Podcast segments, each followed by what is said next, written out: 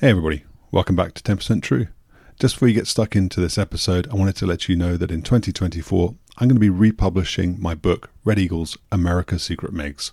That's the story of the 4477th Test and Evaluation Squadron and the program Constant Peg that exposed American fighter aircrew to secretly acquired and operated MiGs in the Nevada desert in the 1970s and 1980s.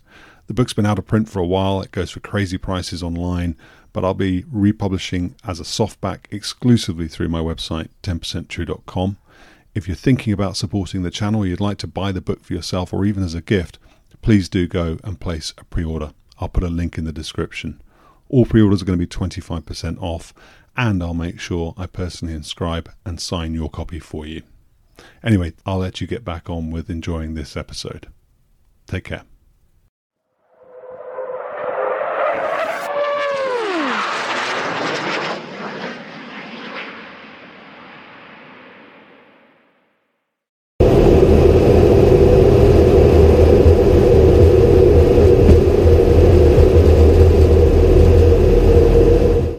Star Baby, welcome back to 10% True. Good to see you again.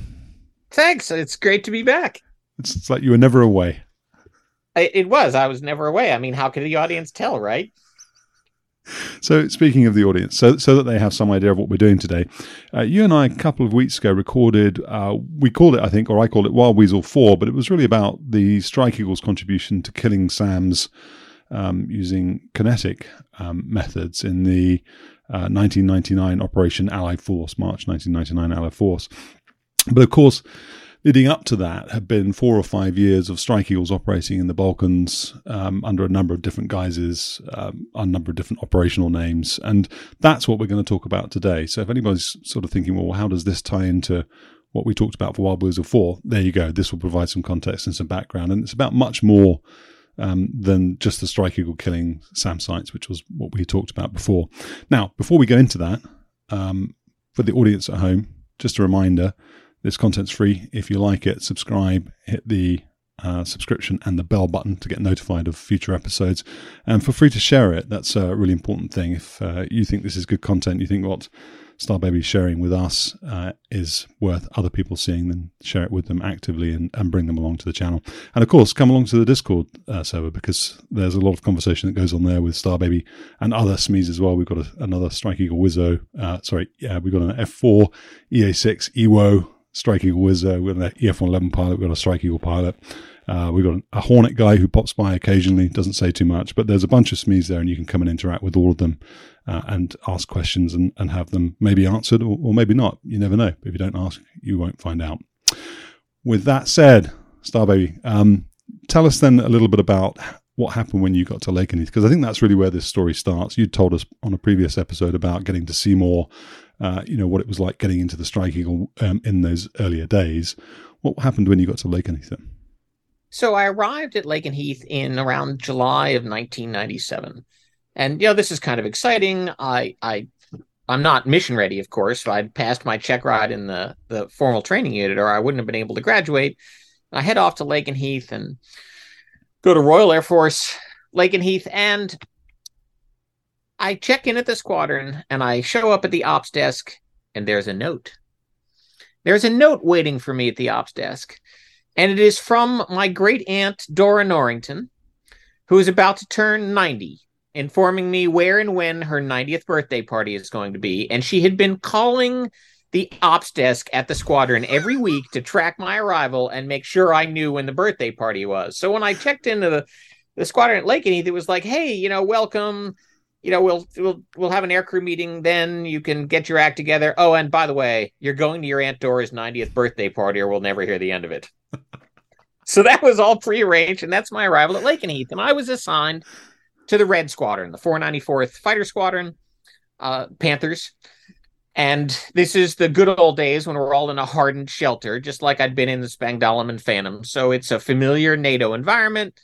And I start really learning to get good at the Strike Eagle. So I go through a, a mission check, and it's relatively uneventful, although often my mission checks are complete disasters uh, that I just managed to somehow skate out of. As it turns out, this one was not a complete disaster.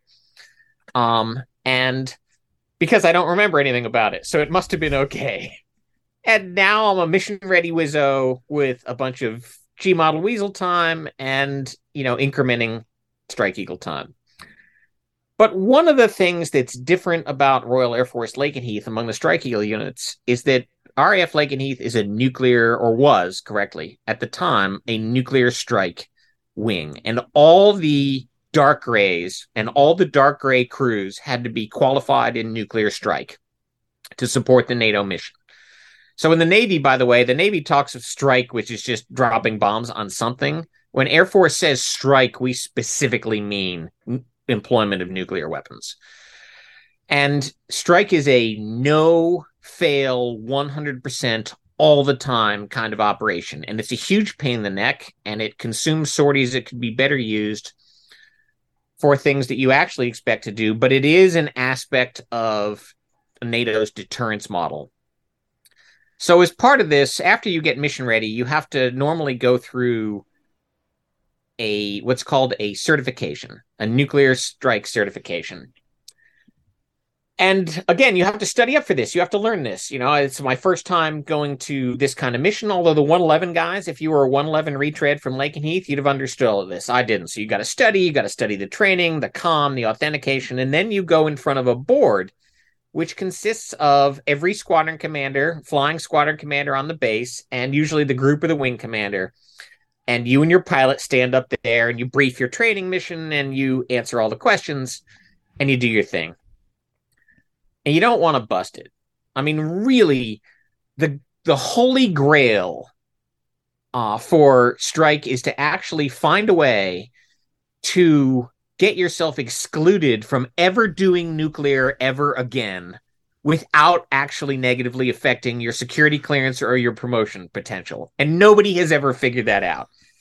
So it's like it's it's Hotel California. You can check out, but you can never leave.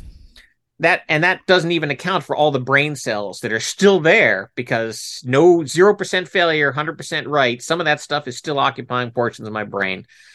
So we get there, and where people get into trouble on a verification or certification is they freelance or they answer something that was not asked, but they go off the beaten path. And I remember being told a story of one bust where after the whole training line brief, one of the board members asks a Strike Eagle pilot, says, Okay, you're you're intercepted. You're going up the Baltic, you're intercepted by a neutral fighter. Let's just say it's Sweden.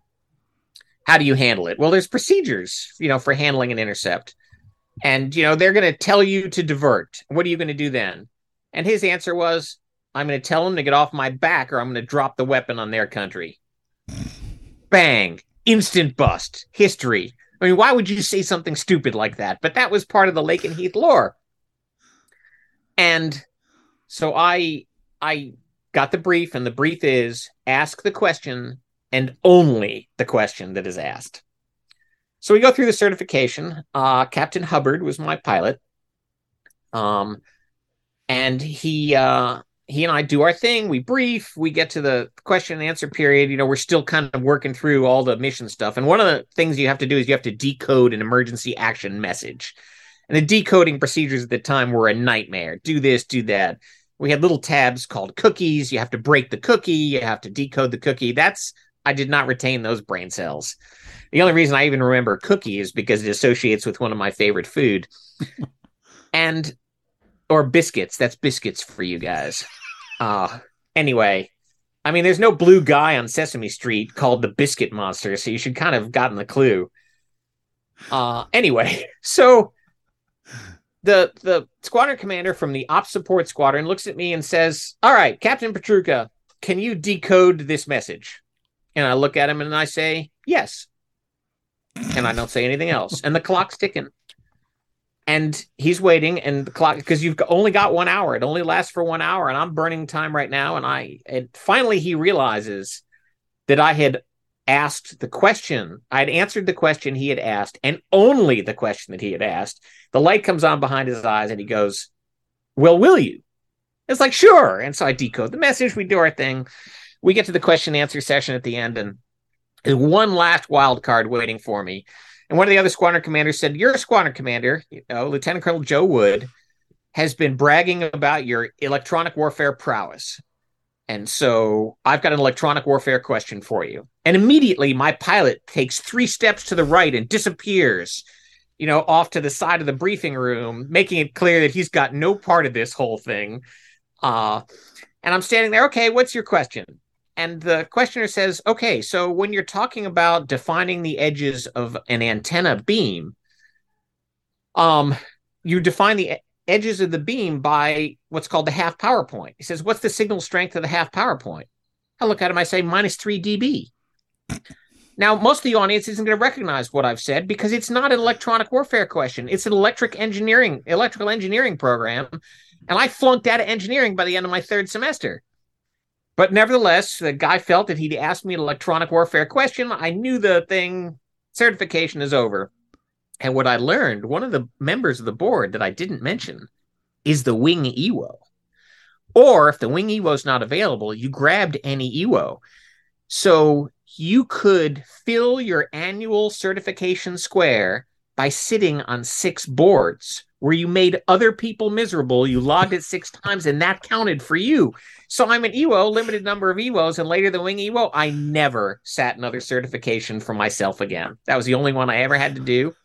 I've got my little nuclear qualification ribbon, which I've never worn.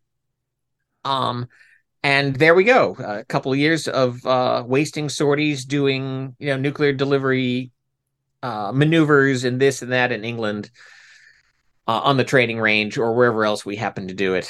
Uh, absolutely, just to log the sorties. So, but you know, could have done it, and didn't want to. Nuclear missions suck. What, what did uh, what did the ribbon look like? I didn't even know there was a ribbon for it. Um, I have no idea. I've never worn it. it's on my records. It was late. I mean, it didn't come around till the 2000s, and you know, then you had to apply for it. You had to send a bunch of data in, and then they delayed the rollout. So I kind of forgot about it. You know, the, the Air Force was going through their little Schwanz dance on the ribbons, and there are a couple there that I'm missing that eventually I will get the board of military records to correct so that when I die and they they entomb my ashes in a little Maxwell House jar with my ribbon rack, um, I'll at least have the correct ribbons. Was, was, this around the same time? I can't remember what it was called. It was um, it was Combat Pretty or something like that. It was a program to make air bases pretty. Uh, certainly, Lakenheath and Spang, um, Aviano probably were. I don't know if it was a USAFE thing, but they were going around painting curbs, planting flowers, and stuff like that. I'm pretty sure that was happening around this time, around the early. No, it would have been later. You're talking about 1997, aren't you? This is maybe the mid sort of early 2000s. Okay, I'm I'm glad because we had you know total quality management was our thing of the moment. You know, TQM, you've got a customer, you know, you got to deliver for the customer. It was horrible. We actually in the F4 uh, G, we talked about range quality. Hmm. You had range quality one, two, or three, which was the the what the APR 47, how tightly it derived the position, and they had specific definitions. And um, you could use harms the different ways depending on the range quality that your system was giving you. And it was pretty good. But we actually, there was a rule in the Weasel Squadron that you could not use the Q word unless it was immediately preceded by range, or you were you were going to pay money to drop dollars in the coffee can in the bar. Yeah, another stupid idea. But no, I don't remember Combat Pretty. I'm sure that that was many a do for book write up.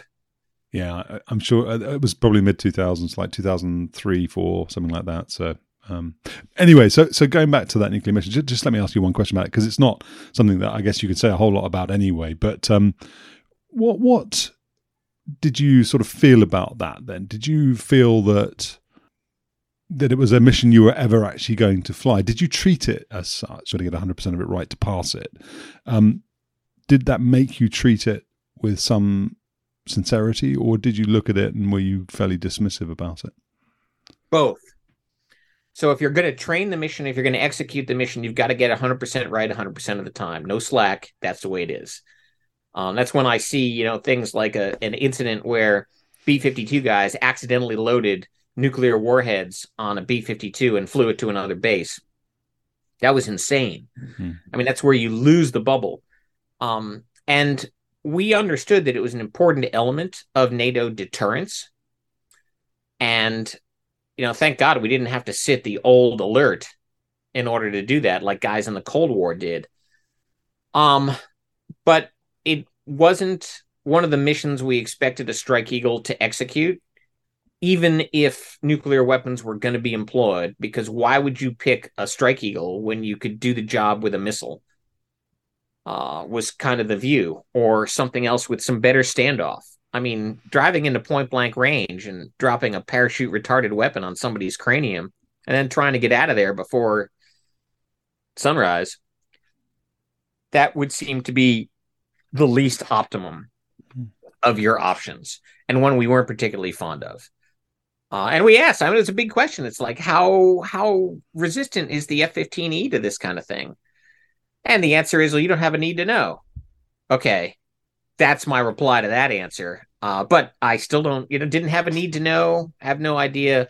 It's, I mean, it's realistically, it's a fairly well hardened aircraft and probably even better now uh, once it got some fiber uh, capabilities. But it was it was one of those missions where you trained for a one way mission and you know hoped and expected you'd never have to execute it.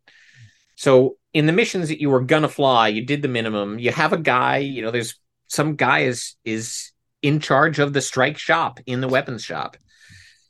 You know, and so it, it was a serious capability, hmm. but uh, it was not a fun one. Did you get a lot of that kind of thing? You don't have a need to know, just generally in your in your career, not necessarily just around the strike side of things. But was that prevalent? I wouldn't say it was prevalent. It was actually pretty rare.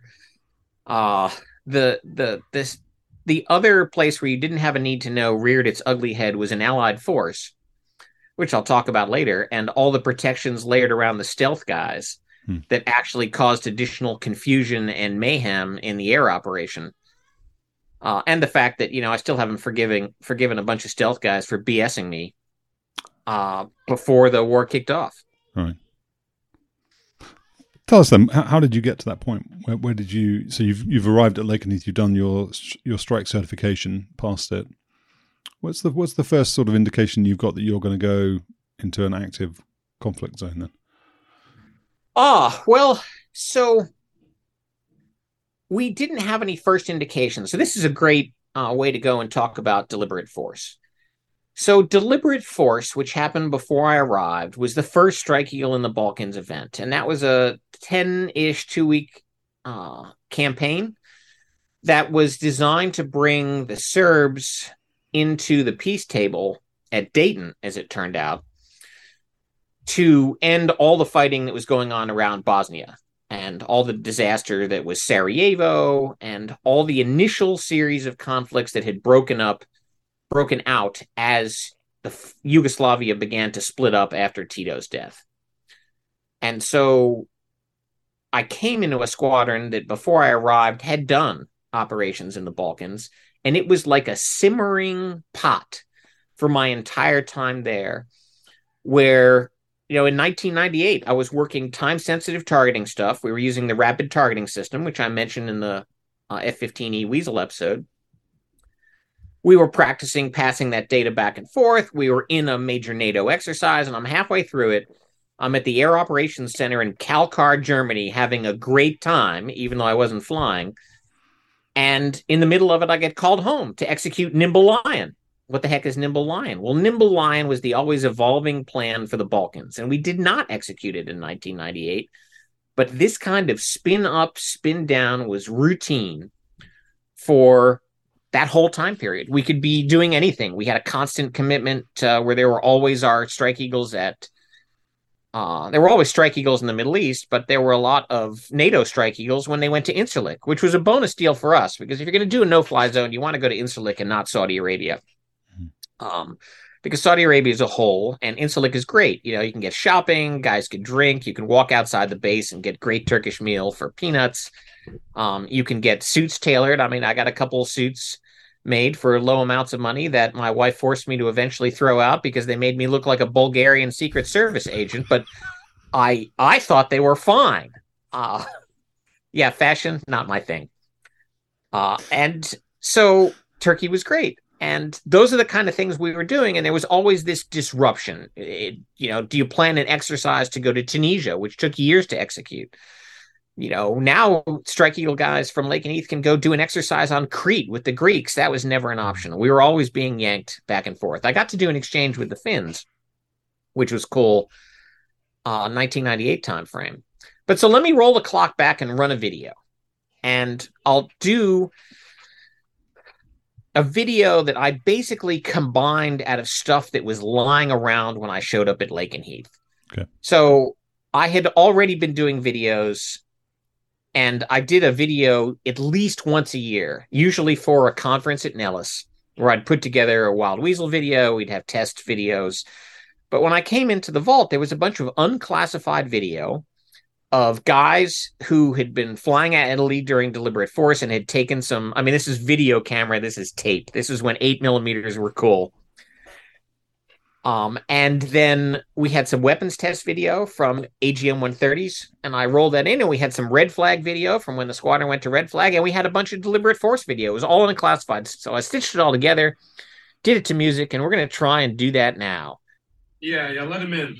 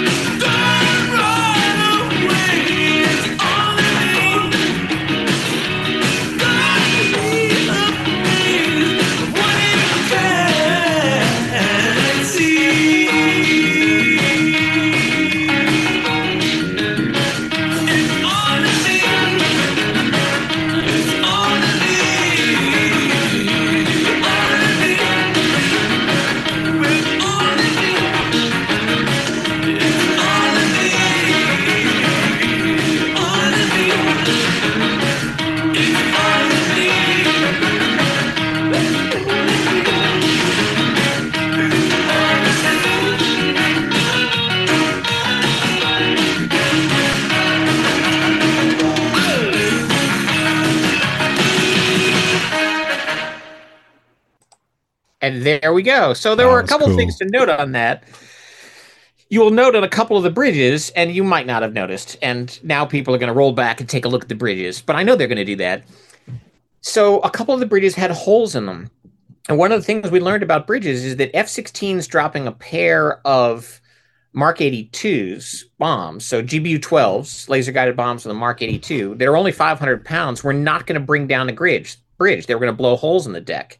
So a number of those bridges were reattacked by strike eagles carrying 2,000 pounders, like in the picture behind you. And the 2,000 pounder definitely drops an entire bridge span, uh, one or two of them, uh, when you hit them. Uh, the other thing is that one of those bombs is a dud. It's in the late portion where a bomb comes streaking in, hits a building, strikes a bunch of sparks, and there's nothing. That was Joe Harrell's only combat drop. A Wizzo that actually taught me to fly Phantoms back in the F4 school, transitioned to the Strike Eagle, got to Lakenheath before I did. And well, he, you know, gets out, he's he gets to fly his one combat sortie in deliberate force, drops his bomb, hits the target, doesn't go off. Huge bummer. Was that the one where the, the puffs of smoke come out? Um, the vents in the building? I, Ah, that's a different one. That went Okay. off. So that was a penetrator, and that went into the bunker, and you know it shelled out the bunker because all those vents. Um, you showed the gases coming out. Yeah, I love that shot. There, there was also um, I I spotted some um, threat system video in there, just a short clip. I think it's from an SA eight, maybe maybe an SA six in the knitter. It's uh, um, and I didn't get a timestamp for it. I'll put it in the description if I find it. Well, I, well, which I will do. But it has the little sort of oscillator to, sort of display at the bottom with a little peak Yep. in the middle. So that's the that's visual tracking, but it's using is it a rangefinder or something like that to. You tell So us about it because is- That's from one of the threat simulators. okay. Um, so it's it'll show you what threat it's simulating, but it's a manned threat simulator. So that's unclassified uh, video, obviously, in which you're showing the signal strength. Okay, from the return. That's what that is. Is it's is the radar is basically wired for other visual indications that an operator wouldn't get to put it all on the video, and that way you could see if they were jamming or chaff having an effect. Although if they were jamming having an effect, that would have classified the video and you wouldn't have seen it. Um, so that was just our one unclassified clip of uh, threat video from Red Flag uh, because it showed a uh, F-15 racing along above the ridgeline. But that's that's how one of the things, one of the ways you get your training Yeah. is you've got actual operators running threat simulators. I and that is part of the debrief process. Everybody's favorite part where you've gotten in you've gotten out and you know some guy who's just come back from showtime with all the video says okay well we're going to play back the threat video. And you know this guy got shot down and this guy got shot down. Good use of chaff here you know this guy fly behind a mountain before timeout and so that's a regular part of a training debrief that's one of the great things about Nellis Yeah. uh, is to, but these guys behind those operator behind those systems, those operators are really good. Yeah. I think I've, I've seen footage of the chaff uh, chaff being used against that, uh, and you can see the little spike uh, sort of getting pulled off of the the cent- from the, away from the center of the screen, which I guess represents the the, the aeroplane, the Strike Eagle. So um, that was a cool video. I really like that.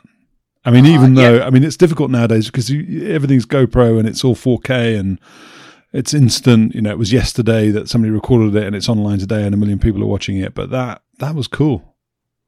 Yeah, so these are three quarter inch Betamax tapes. This is before we had the eight millimeter in the airplane that were then transliterated to VHS that then I copied to another VHS that then I eventually digitized. Well, good for you. Well, good for everybody because that's cool. Um, so that's kind of where that's the the squadron I was coming into, where we, you know, we were running around Europe, we were doing European things, and um, you know, I still had my. Remember, I don't get my first Sam kill till the very end of 1998, so I'm still Yeah. carrying my inferiority complex along. Uh, and one of the more fun. Go. I was going to say, I was going to say, um, before we get to you sort of closing in on on sort of killing that uh, inferiority complex, you did mention in passing, but I think it's been something that we've talked about before or that has been discussed on Discord. But your visit to Finland, you said you Oh, did yeah, a brief okay. exchange. Can you tell us about that? Yes. So, um, the Finns, of course, are not NATO, but in the in the mid '90s, the NATO spun up what was called a Partnership for Peace, which was just an exercise regimen that technically could have included the the Russians. Um, and Partnership for Peace nations were non-NATO, but they were people you could exercise with. And once they got that opportunity, the Finns made the decision that they were going to switch away from big engine MiG 21s to big engine F 18s. So it may not be clear to um to everybody that the Finnish F-18s were C's and D's, and they had the big engines and the new radar. And they bought a bunch of them, and they they took a couple as factory assembled kits that were flown to Finland, as factory assembled from St. Louis to Finland, and then they accepted the rest on kits sip- shipped to them, where they assembled them in Finland. And so they had to build a force that was able to handle the big jump from MiG 21 to advanced fourth generation fighter. And the one of the first things they did is they took two of their pilots. Uh, uh, Jarmo Chuck Lindberg was one of them, 21st Fighter Squadron commander. And they sent him to a Navy FTU and then to a short course at the Navy Test Pilot School. And his ops officer, Kim, they did the same thing with him. And so now they they felt they were technically adept they wanted to know how to fly the hornet but they didn't want to ask the navy and the reason they didn't want to ask the navy is because their view was the us navy flew the hornet as a bomber and they needed to know how to fly it as a fighter so they went to general jumper who was uh, john jumper was the commander of uh, united states air forces in europe at the time and they said hey we want to learn about air to air, AMRAAMs, which we're buying, four ship air to air tactics, beyond visual range tactics. Oh, and by the way, we'd like to know a little about HARM. And so the message came out to Lakenheath fighter crews and said, "Hey, the Finns are coming to visit us, and we would like to, we would like to give them a bunch of briefings. Any volunteers?" And I volunteer immediately. Most guys were not interested because that just meant extra work, but that also meant that they weren't thinking ahead. so um, we had our light gray guys there, the 492nd Fighter Squadron, the Reapers, and they gave a bunch of briefs and we talked about multi-ship tactics and formations and AMRAAM shots, all at a very low classification level. And I gave what was essentially an unclassified brief about the HARM and defense suppression. And they came and they went, and then a little bit later, so this would have been 1998-ish. Um, in the spring and in the summer we get an invite to go to finland and they want the guys that briefed them so we're going to fly to finland with two strike eagles and a c model eagle. And we're going to go up and we're going to go to the 21st fighter squadron in tampere finland is going to be our host. And then we've got an additional air show commitment uh, after that to go up to oulu which is just south of the arctic circle. And so we fly up and we've got one jet with an air show loadout, bombs, and so on the other jet with the cargo pods. I'm flying the jet with the cargo pods. I mean, yes, it's not sexy, but if I divert, I have my underwear. Okay. And I've got all that extra spare clothing if the other jet doesn't divert with me. So you always fly the airplane with the cargo pods. It doesn't matter how shiny you're looking. And we're flying up the Baltic, and I wanted to actually paint the cargo pods silver because all of our training nuclear weapons are, are bright silver. Um, and the idea behind that is so you can detect nicks and scratches and so on. But I'd have loved to, to just fly out with a bunch of silver, you know, oblong shapes up the Baltic in case the Russians intercepted us, but nobody else wanted to go for that idea. So I've got my normal, you know, dark gray combat or uh, cargo pods, and the Finns are waiting with a photography jet. And as we're coming into Finland up from the Baltic, uh, I've got the low search. I'm the I'm the wingman. I have the low search, and I've got the search, and I see this guy on the deck just smoking along and so I light him up at like 40 something nautical miles. And I track him and I see the guy smoking on the deck. And then I, you know, call him out to the four-ship and I break lock to monitor the rest because I just wanted to see what was going on. That was the squadron commander with a photographer in the back seat. And their plan was to sneak up at us, do an Immelmann, and come up behind us unawares. That plan, as he told me later, went completely out the window when he gets spiked at 40 nautical miles and realizes that then the second problem is air traffic control will not give them clearance to climb. Here we are sailing up at like 28,000 feet, and this jet's smoking on the deck and can't get clearance to climb. And there he goes. So, anyway, they got us together. We got some good Hornet and Strike Eagle uh, photographs, and Eagle, the light gray, as we come in. And uh, the light gray pilot, you know, was really pushing his luck because he'd just undergone a vasectomy and he probably wasn't really good to fly. And he certainly wasn't good to pull G's. That'll feed into the story later. So we land in Tampere and it's June and we're in Finland and we're going to go out for dinner. We've got a bunch of briefings. We're going to fly the next day. I'm going to fly in the simulator. And the simulator is a pretty neat simulator. It's a dome. And the guys say, "Yeah, we'll stop drinking when it gets dark."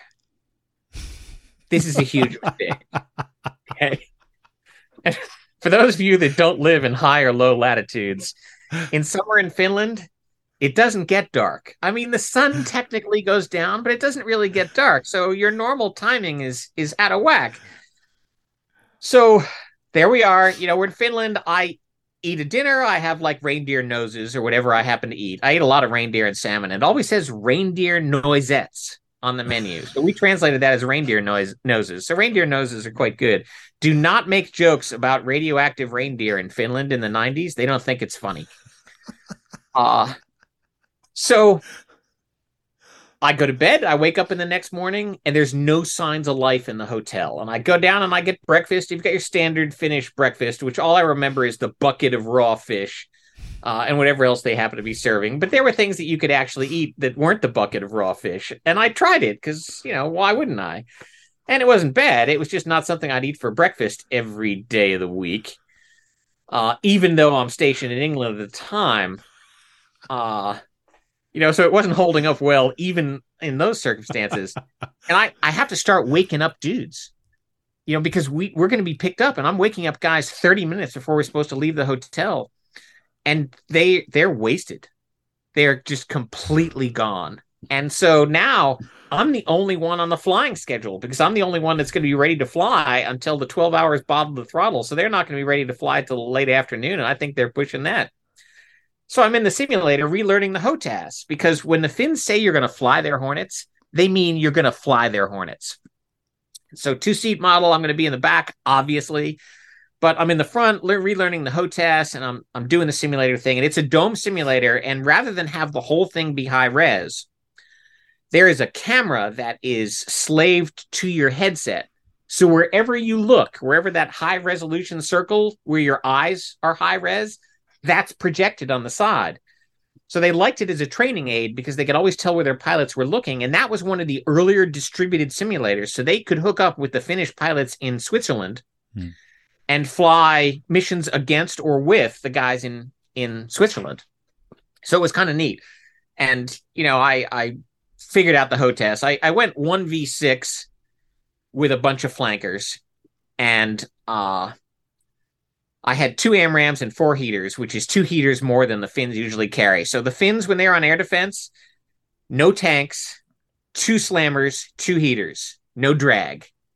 Okay, they're just going to go up. They're going to rage against the Russians. They're going to land, reload, and they're going to be back in the air. And that's that was their idea at the time. So you know, I, I, they put me up against six flankers, and I bag two flankers BVR. I shoot the third one in the face. I shoot the fourth one in the face, and I'm in a turning fight with the fifth one, having lost track of number six. When the visual fails in the simulator, and we have to bring the whole thing down before I get totally embarrassed uh, because I haven't been able to keep track of number six. And it was like, wow, you know, you're a Wizzo. It's like, yeah, I'm a Wizzo. I know. See, wings, Wizzo, you know, the whole thing. And then we went out and flew the airplane and we flew a BFM ride. And the Finns fly with a 500 meter air combat floor. And they fly over forest land. Just so you know, every place in Finland is forest land with lakes. So Minnesota has a license plate that says land of 10,000 lakes. The Finns know that. And they sneer at it because they have 80,000 lakes in Finland. 80,000. They say, yeah, you have to be really poor to not have lakeside property in Finland as your summer. I mean, you might not have a structure on it, but we we we're flying over this green, and so when the Air Force flies air to air like that, full up maneuvering, we fly with a five thousand foot floor. And I did not realize that they expected me to fly the BFM from the back. Okay, I was going to ride along and comment to the pilot. I was flying it. So fights on my jet. Well, I have two problems. One is I have three problems. Problem one is I'm a wizzo you know, and uh my BFM skills exist, but they're not something I'd want to show off in front of a an Air Force that goes air to air and only air to air all the time, right? The second thing is that I don't realize that the thing has a G limiter. So I'm overly ginger with the stick because I don't want to break their brand new airplane, because I would feel bad. And then the third problem is that every time I get my nose low, I get this face full of green because it's a 500 meter floor and I'm probably below 5,000 feet. And I roll wings level and bring the nose up. And so I'm a straight frag. I mean, the guy's just, I wasn't even good training for the adversary, right? It's like, hey, this is, this is what you get when you fly an airplane uh, against an airplane where the guy on the stick sucks at his job. so, not my favorite position. But it was a lot of fun. And, you know, I learned a bunch of things. And the other thing that's cool is that the, the HUD display is not in knots, it's in kilometers per hour. So you could be subsonic and see a thousand on the airspeed display, and that's freaking cool. You feel like you're smoking. You're not smoking. Um, I mean, you are kind of, but you are not smoking like if it's if it's on a 111 tape and it says a thousand, then you're smoking. Yeah. Uh, so you know, we did the exchange. The guys managed to get sober enough to fly and not hit each other or anything attached to the ground. Um, and we learned a lot about their operations. And then, you know, we briefed a lot. Now we're in their environment and we can talk other stuff, you know, with a foreign disclosure office officers that said, this is what you talk about. We talk about foreign ship tactics, and it's it's kind of a multi-day seminar. And then we go to Oulu because a former Finnish fighter squadron commander had arranged for us to go to an air show. And they've got their annual air show up there, and that's where I saw the the Russian MiG 29 aerial demo team, bunch of drunks, and the MiG 25 Foxbat. That's where I got my exposure to an operational Foxbat at the time. And we fly up, and on the way, the Finns told us that they had a, an agreement with the Swedes that anytime Finland or Sweden flew an actual air to air exercise with foreign jets, they had to notify the other. So on our flight up, we start talking on the radio like we're in a full up 4v4 engagement. We talk, we've we've got our thing, we talked contact, we talk groups, we talk eyeballs, we talk the sort, we talk the shots. We are straight and level over nothing but forest. And the next day the Finns told us the Swedes called them up and said, What's the deal? You know, you guys are flying with the Americans. And the Finns said, Yeah, so just why don't you just actually take a look at the ground track of the aircraft? But thanks for telling us you were listening.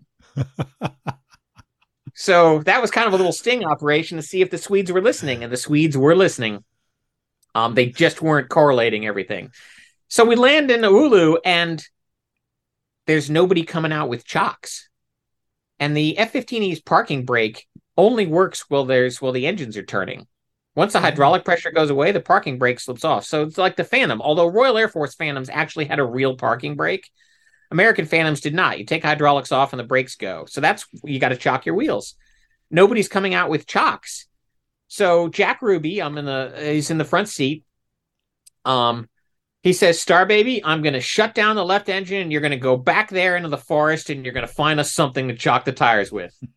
And I said, okay, because it's Finland, right? And like I said, everything's forest. So around the airfield is forest. Shuts down the left engine. I climb out. I go back into the forest and find a bunch of four by fours that construction crew had left behind. So I come back out and we chock the airplane with four by fours, which is perfect. And we shut down and eventually somebody comes out with chocks, but that's what we were waiting for. And they come out with the air stairs for the other aircraft, and we have a great air show. Um, you know, we talk smack with the Russians, and we look at their cockpits, and they look at our cockpits. Only he has round dials, and I have multifunction displays. So all he's seeing is a blank screen, and I'm looking at his dials, and we assure each other that we would be happy to go up in the air and kill each other at a moment's notice, just for old time's sake uh, each of us thinking that we're better. And of course, I know that I'm better. So that's, you know, I'm not too worried about this Russian MiG 25 pilot sm- talking smack about his uh, little drag strip airplane or big drag strip airplane, as the case may be. And we're eating salmon. And the the guy that arranged the air show is a former Finnish fighter squadron commander. So he'd arranged guides for all the aircrew. We had guys to take us everywhere. Undergraduate women from the local university. Okay. It was awesome, you know, because we got the full up tour. You know, we pay for all the the the the food, the alcohol. We have local and uh, very ornamental uh, escorts who were interested in aviation and they wouldn't have volunteered for it. It was a good time. And then there was the Royal Air Force. So I've said before that I've never deployed with a raging pack of alcoholics like the Royal Air Force. And so what had flown in, there were some good airplanes. I mean, the, the Spanish flew in RF 4s, and I didn't see them first. I heard the engines. It's like, oh, J 79s. You know, they land a couple RF 4s. They still had their Paradise intake covers because they had been ex Air Guard aircraft from Reno. Um, and uh, from the High Rollers was the squadron there at the time. And that was they they were there, and the Royal Air Force flies in a Nimrod. you know, Nimrod is this you know old dark green anti submarine warfare airplane with engines embedded in the wing roots and uh, after an unsuccessful and I think catastrophic short lived career as an airliner. And they come in with four or five thousand pounds worth of alcohol, worth of alcohol and and of course they're from Scotland, right? So they're just you know shoveling it into the airplane. And they got some air stairs from Finnair, and they turned during air show hours. They turned this into the aircrew bar, and they got the air stairs so you can go up. And you need one of two things to get into the bar: a flight suit or a skirt. and just in case you didn't leave your airplane, there were two Royal Air Force aviators. One who walked around with a cardboard box with a selection of fine scotch. Uh, they tell me it's fine scotch. I don't drink it, so you know it, it could be lighter fluid for all I know. And the other guy has a selection of shot glasses. So they're walking around, and they are the portable aircrew bar. So that all the other aircrew of all nationalities around the air show don't miss out on the scotch. So during the day, I take a break. You know, I go up in the air stairs. I go into the airplane, and I have never been in an airplane that smelled like that. so one of the things they had brought around for reasons that are not clear to me is a case of French wine. And in the manhandling, moving stuff back and forth, they had dropped the case of French wine and shattered at least a couple bottles. So there was there was wine that had been flowing on the floor of the airplane, and it was hot, and the wine was sticky, and so it smelled. And so I I go out. They've got the overwing exits open, so I go out an overwing exit and there is at least two women and a Royal Air Force crew mixing 151 Bacardi rum with mint chocolate chip ice cream. And they're spilling it everywhere because they're pretty hammered. and they're spilling it into what looks like the aux air intake on the number one and two engines. And I'm thinking to myself, this airplane is not getting out of here come Monday morning. And so, you know, really, I there's nothing there for me in terms of there's nothing there I want to drink. The airplane smells like a dumpster, you know, outside a pub on a hot day. And so I leave and I go back down. We finish the air show. And we're going to leave. Time for us to go home. We've got a tanker arranged. We've got to fly around Sweden. We can't overfly Sweden. Um, we're going to do the Baltic again. We take off, and the landing gear won't come up. We're done. We cannot make it to the nearest NATO base with our landing gear hanging. We can't land to uh, divert to Sweden um, because they'll intern us. Although, in retrospect, being interned by the Swedes would not have been the worst thing that ever happened to me. And so we come back around, we land the two ship, and it's like, what now? And it's like, well, we got to send out a maintenance crew. And how long is that going to take? Well, it's going to take 10 days. Um, because what they, it's not the, it's a 50 cent part. It's the weight on wheel switch. But after they replace that part, they have to jack the airplane up and cycle the, put the hydraulics on it and cycle the landing gear a hundred times before they, they pronounce it good, which means trucks, jacks, maintenance personnel, they have to drive it because we have, we don't have our own airlift so they have to drive from England to Finland with all this gear. We're going to be there for 10 days. And the uh the hotel we're staying at, they have a veterans convention coming in. They're not going to be with us. There's no room. We have to get out. And my room was great. It had its own sauna. Uh, and so we have to leave and we get reservations in a youth hostel, which does not have curtains, which is bad when it doesn't get dark. So, and plus the roller skating people, I mean, teenagers roller skating up and down the hallways at two o'clock in the morning, not my thing either. But the Brits, the Brits don't, they can't get their airplane out either. Why not? Because it was freaking drunk. I mean, they say it had a hydraulic failure, but nobody that was there believes that. So they start living out of their rental cars and billing, you know, sending notes to the British embassy in Helsinki to send them money but they don't get lodging with their money. Okay. They just stay drunk for the rest of the week. They're living out of their cars. They're drinking up the leftover stash. And they finally, you know, they're there for another five days while their airplane gets fixed. So, you know, we took the time. We drove up north of the uh, Arctic Circle. I got my obligatory um,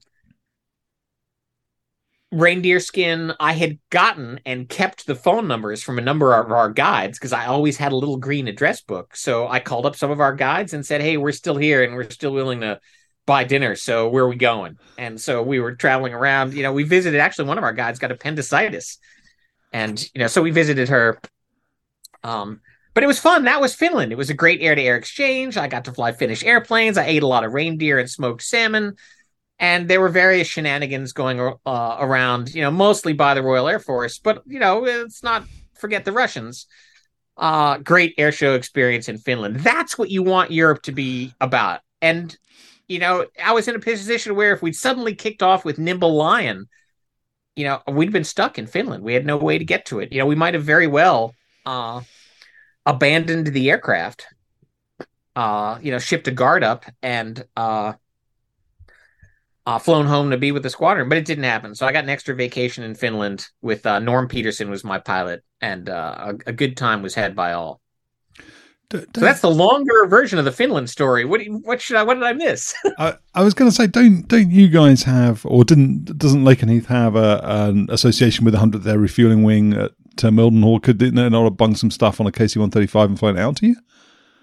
Maybe, but they didn't. I'm sure if they'd said to the tanker task force, "Hey, we need you to haul a bunch of cargo up to Finland and wait while they fix an airplane," the tanker guys would have gone, "Okay." but that didn't happen. It was all trucks. So, and I'm sure the maintenance guys that were selected, "Hey, you got to go to Finland for 10 days." It's like, "Okay."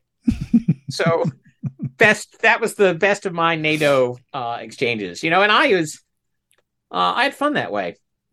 So, t- t- to get me, back to the whole Oh, go ahead. Before before you get back to the whole Lakenheath thing, which is which was even though we it feels like a long time ago what we were talking about. Um, t- tell tell us about a little bit about the Finnish Air Force then. So it's interesting you say they've got that sort of fifteen hundred foot, uh, five hundred meter uh, safe, uh, you know, hard deck or whatever you call it um, for, for training purposes. I heard the Swedes are similar in that you know they would just fly super fast. I, I'd heard some, from some RAF guys who flew um, tornadoes and jaguars and were used to flying at 100 feet or maybe even 50 feet you know where, where it was not completely crazy that uh, that the swedes were just in a league of their own. They would just fly at you know zero feet you know effectively you know and as fast as they wanted to.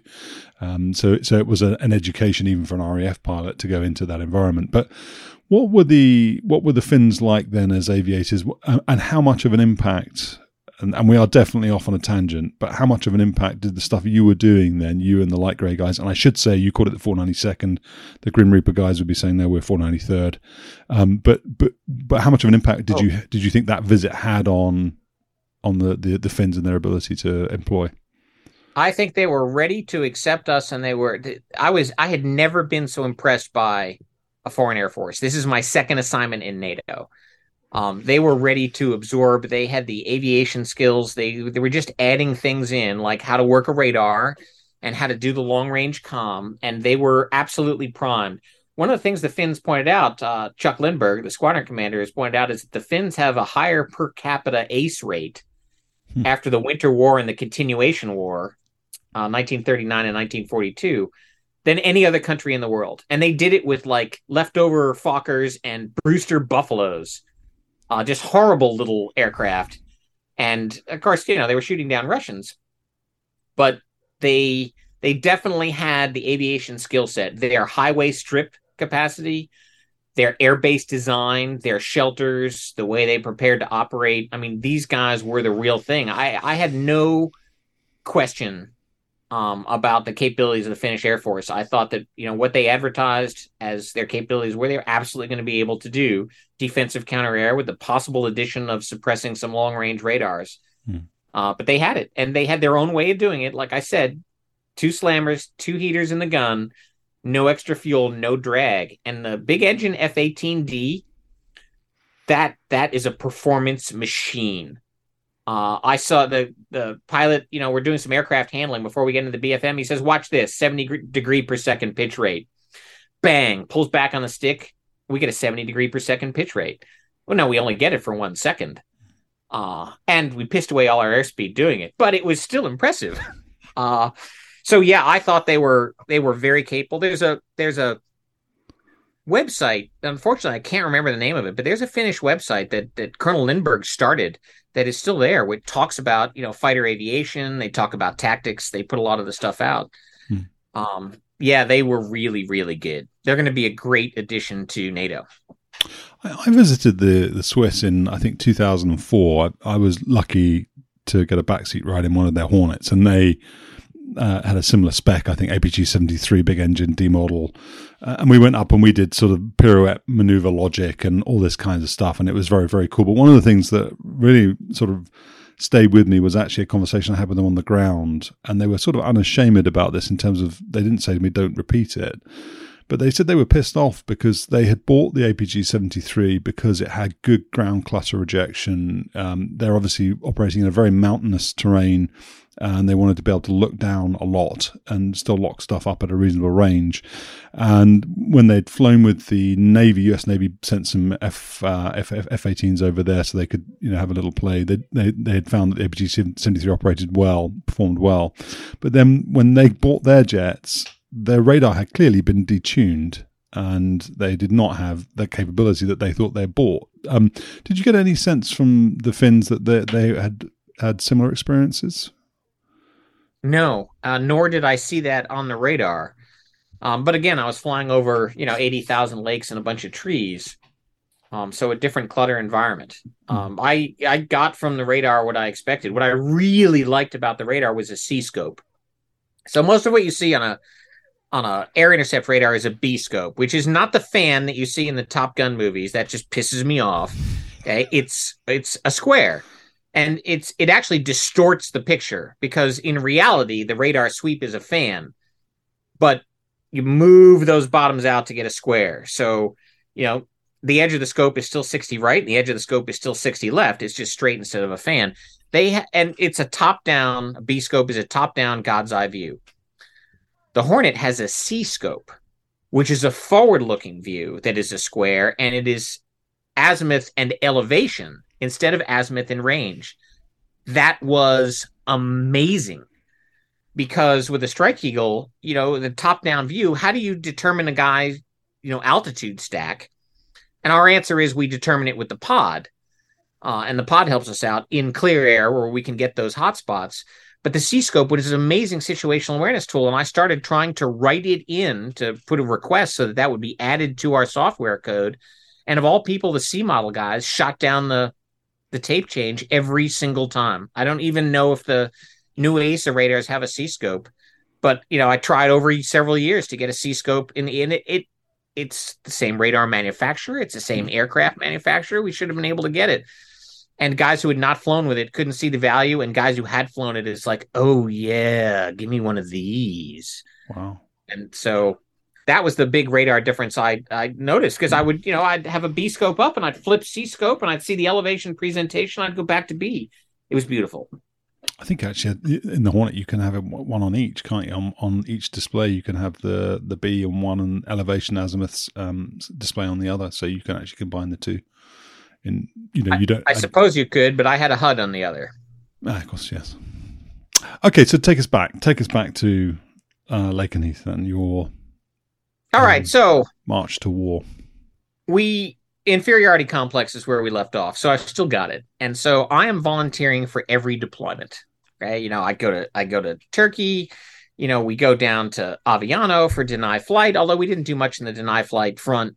You know it was, it was outside the technical deny flight period but we're still flying armed over bosnia um and we're we're flying missions you know we're training with nato jtacs on the ground et cetera it's still a, a an armed nato presence uh, over bosnia and I actually did a deployment with the other squadron. So, uh, Blue Squadron, 492nd Fighter Squadron, the the Mad Hatters. Um, they they were short. They were short experienced crews. It wasn't that they were short crews. It's that they had the wrong experience inexperienced mix at the time. They said, "Hey, we need some experienced dudes. We get so we got some instructors. Uh, will you take?" Uh, you know, do you did they go to red? Do you have spare crews you can send down to a deployment to Incirlik? And of course, I volunteer because I have a bunch of other reasons. One, as we know, I've got an inferiority complex about missing the Gulf War, and I'll volunteer for any potential combat deployment. Two, I had two term papers that were due for my master's degree program, and that would have given me time to write them. Three, it was before Christmas, and I had a bunch of Christmas shopping I wanted to do in Turkey. And four, I wanted to get eight hours, actually 10 hours of sleep a night every night for a month. So I could get all of those by going with another squadron. So they'd asked for an instructor EWO. We were short instructor EWOs, uh, which was a problem. that was only getting worse because even those of us that were in the program at the time, we just could not get the sorties dedicated to the upgrade. So we had a bunch of us that were in a frozen upgrade. They said, "Hey, we can't spare an instructor, but you take Star Baby." And they said, "Sure, we'll take Star Baby." So I became a Fred, which stands for former Red, since I was from the Red Squadron, and I flew with Blue for a month, and it was it was fun. And I got my term papers done, and I got my Christmas shopping done. I got a lot of sleep, and uh, you know I'm ready to go. So finally, you know, end of 1998, we're things are getting ugly in the Balkans. And uglier than they have been. We've had a bunch of false alarms, but it looks like things are spinning up. And but we're still we're in Turkey and the blue squadron is down in Aviano and red is in Turkey. And we're going to do a swap uh, in short order and change positions. And uh, Bat and I lead the four ship that gets a SAM kill on 28 December. So the specter of Desert Storm done behind me. And now we're spinning up. I go back home after that. Uh, and we're getting ready. We deploy an advanced team down to Aviano and we start swapping out jets in early February. Hmm. And late February, February 23rd was the first deadline. Madeleine Albright, U.S. Secretary of State, sets a deadline for the Serbs to stop massacring Kosovar Albanians by February 23rd. So, February 23rd, uh, is getting close. So on the 22nd, I fly down the night before we're going to kick off and go immediately into crew rest, naturally in a four star hotel. And uh, as as we landed, and I think we took a C 130 down. I think we took one of the Gucci CIA flown C 130s with uh, the the passenger pallet, but um, we landed there and I see the aircraft are loaded. I mean, they're in the shelters. Everything on the base is combat loaded. It's packed to the gills. We go immediately into crew rest. We're going to find the next day. You know, here's your schedule. Just be ready to rock. And of course, the deadline is extended for 30 days. And another Madeleine Albright special where we're going to wait another 30 days and uh, for the Serbs to comply. Why we're giving somebody a bad actor those extra 30 days, I don't know. It might have been NATO politics but it was a bad idea because that was going to cost uh, people on the ground. And sure enough, it did. But now, what are we going to do for the next 30 days? So we can only do a little air to air training because the maintenance officers don't want to take the AMRAAMs off the jet, um, which I thought we should download more. So we download a couple of, of uh, aircraft with so they're not carrying air to air missiles. And we could do a couple sorties over the Adriatic Sea in the F 16's airspace um, and practice some BFM. So just to get our basic squares. And we're basically flying rehearsals over Bosnia. And we built mission packages where we'd fly the mission package. We it, and Army rehearses all the time. They're big about rehearsals. We, Air Force is not big about rehearsals. So we actually got to do rehearsals um, where we would take our strike planning for, like, say, Oberva Airfield and move the whole thing over to a different spot in Serbia and practice all the movements. And I mean, we're flying those train their training sorties. We're flying with a load of uh, two heaters and two slammers hmm. uh, all the time, just on those training sorties. Two tanks, of course.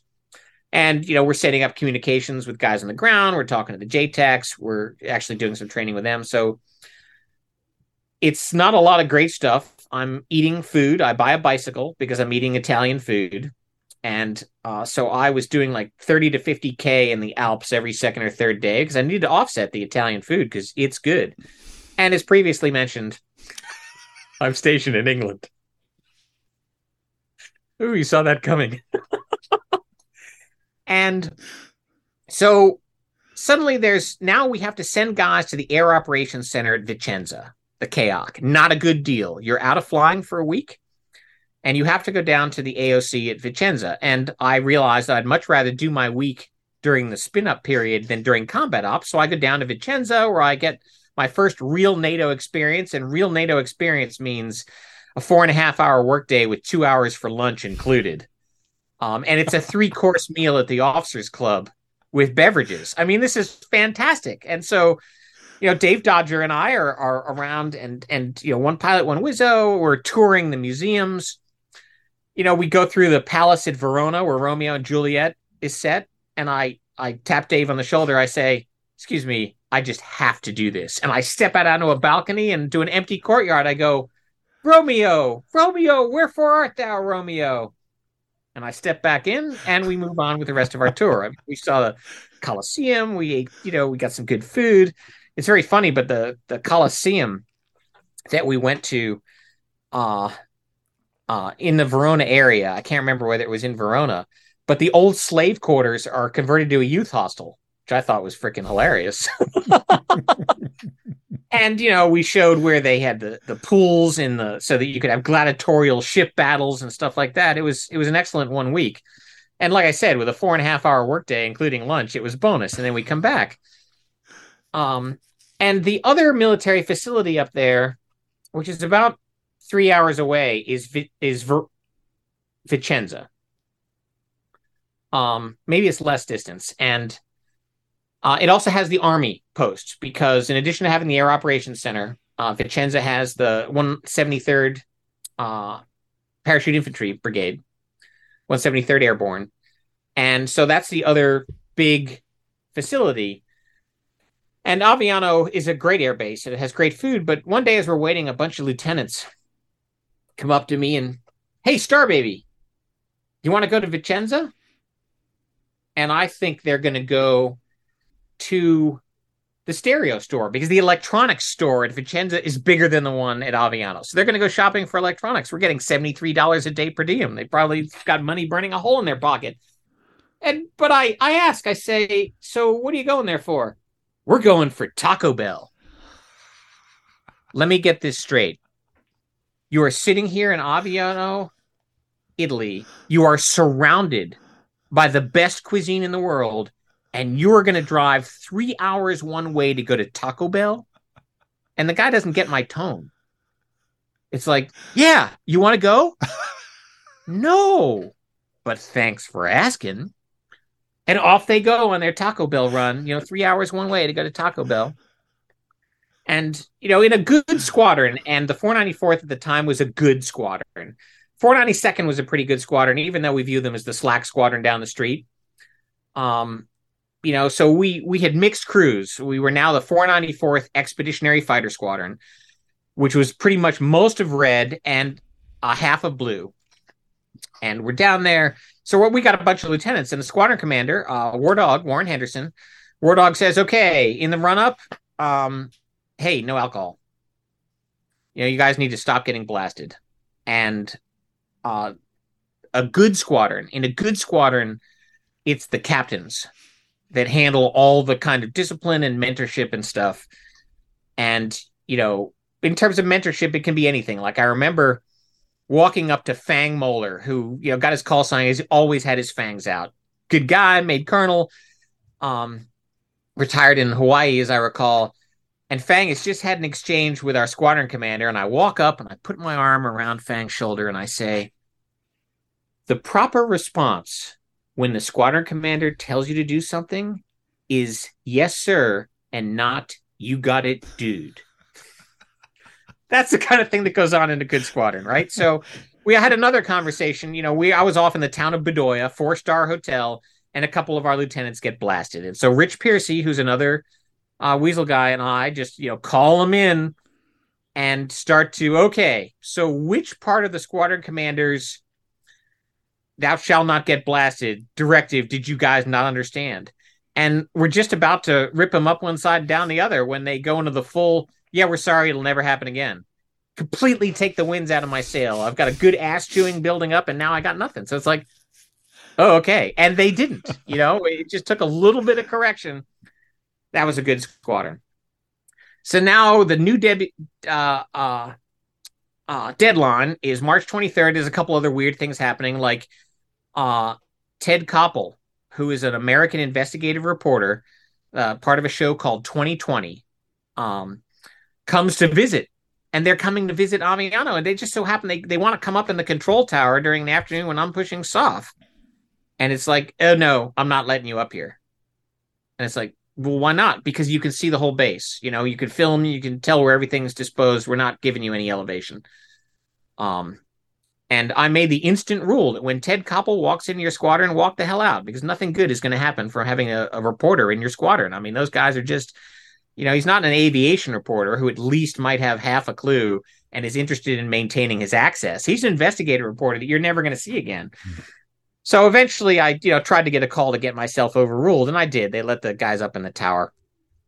Um, but that was the kind of thing going on, and you know, one morning again, it's kind of slow, and I there's this call comes out on the intercom, and the, we're all in the 555th Fighter Squadron. They have 16s, the triple nickel, so they have an 18 jet fighter squadron, which means they probably have 24 pilots we brought down 36 plus strike eagles with you know a good crew ratio so we completely overran their squadron they were very good about it. Fingers goldfein was the squadron commander at the time. But they were great hosts but we're still i mean we're packed in like sardines and you know we're looking for things to do. We have to share computers so our productivity's down. And a call comes out hey uh anybody available? Come to the duty desk and it's not to fly. So I wander up to the duty desk because I got nothing better to do. And there's two Franciscan monks standing there. And the guy behind the duty desk says, Hey, um, these guys are interested in a flight line tour. I say, sure, let's give them a flight line tour. So one of them speaks English and the other one doesn't. And it's exactly what you'd expect, right? It's two guys in brown, you know, kind of cassocks with a rope tying it and with sandals. Well, one of them is a fine scale modeler And so this is his opportunity to get and take a look at a bunch of of actual airplanes. So I'm not only going to show him the Strike Eagles, but I'm going to show him, you know, Vipers or whatever else happens to be around in our immediate area. So I've got a line badge, and I walk out, and I'm escorting these two guys in brown cassocks around, only one of whom speaks English. So he's translating everything else into Italian, and I'm getting questions, you know, about the munitions, about the tanks, all the kind of question the guy isn't like fishing for information he wants to know how he can make a better 148 scale model right? Because i guess you know making wine and beer and illuminating manuscripts gets boring. And so you know one jet he decides um he asked me if about the jets and the names and everything. And i i say well the we don't necessarily get to fly our jet because he was going to bless the jet. And so they bless the jet that I took them out on a tour and I explained it was not my airplane. And they said, that's okay. And they did the whole fleet. We had two monks less than a week prior to opening hostilities bless the entire Strike Eagle fleet at Lakenheath. And I came back down the squadron and, you know, they were happy to go. And I, you know, I let them out and I went back to War Dog and I said, well, Colonel, you know, we just had a couple monks bless our whole fleet. I was like, well, that can't hurt. So there we go. The the the Franciscan monks in the squadron, and I'm totally glad I did that tour because, as you can tell, I love to talk about airplanes. So now we're going to kick off. It's pretty clear that the the 23 March is going to be it, and uh, Dave Dodger and I uh, are going to be crewed together. He was a guy who was a good pilot. Uh, Dave Dodger was also um, Bud Zero One in the Sam Kill a former mm-hmm. 111 guy. Um, you'll hear his voice on a tape in like part two or three or something like that. And where I'm working with Cowboy Hughes, and the way the targeting was designed up, so Nimble Lion was hundred targets, three days, and that's it. 100 that targets was, for the for, for, for the 494th or 100 targets no, for 100 targets for NATO over 3 days. Hmm because the geniuses at Supreme Allied Powers Europe, led by General Wesley Clark, who was an army general, um, it, they hey, we're going to bring the Serbs to their knees in three days. And I remember one F sixteen driver, you know, in the planning beforehand, saying, "Yeah." When we kick this off, we're not going to solve this in three days. And the Serbs are going to use this opportunity to start slaughtering Albanians by the truckload, is exactly what he said Of course, and the captain had correctly predicted the way the war was going to go when the four star and the crowd in shape uh, couldn't do it, and they didn't have a good contingency plan. And this all came out in in later books. So the first night, the F-16s, it's their base, so they get to plan the first night strikes, and the second night strikes, the Strike Eagles get to plan. So Cowboy Hughes and I are planning the strike in Oberver Airfield and uh, Cowboy, and I don't remember who his his Wizzo. We split the mission commander. So he's the mission commander. I'm the deputy mission commander. We're in different jets because if we lose one of the jets, we still want one of us, you know, on hand. So I don't remember who his Wizzo is, and and I'm flying with Dave Dodger. But we planned Cowboy and I planned out that strike. We had Canadians, F-18s, Jeep flight. We had Mirage 2000Ds from France, and the Mirage 2000D guys. I'll talk about them in a in a minute. They were really good. We had F-16s for SEAD. Um, I seem to think we had F-15Cs for SEAD. They were down at Budoia, our, our own guys. Or for SEAD, for OCA. Okay. Yeah, thanks. Um, we had the the C models for OCA. Uh, they can't even spell SEAD. Um, I'm not sure they're they can't spell DCA either because of the D. Um, but they were going to be there, and we had a couple Tornado ECRs. And I think that uh, the prowlers, of course, Navy or Marine Corps, we had you know Navy and Marine Corps prowlers all over the base, and that was going to be our strike package, and, and we were ready to roll. So the French guys, the when they rolled in Desert Storm, they had let their skill set slip. By the time nine, eight years later, when they rolled into Allied Force, they had rebuilt their skill set up to the point where they could have, they were good planners as well um, because in Desert Storm they were rotten planners, but now they were good planners. So probably my best planner was the French Mirage 2000D guy. Um, and you know he explained what we had, and you know we had to deconflict from the stealth guys and all that. And in the planning, we planned all our routes, and we planned the altitudes because we need to go in at different altitudes for different reasons. So the targeting pod and the Strike Eagle at the time shut off if you flew above 25,000 feet because the the pump could not pressurize the laser waveguide. And if you got if the density of the atmosphere inside the waveguide was too low you would arc and you'd burn it up and you wouldn't get a laser. So 25,000 feet the software shuts it off whenever you exceed it. The Mirage 2000 guys had a fixed altitude. They had to be a fixed altitude above the target. They didn't have any playroom.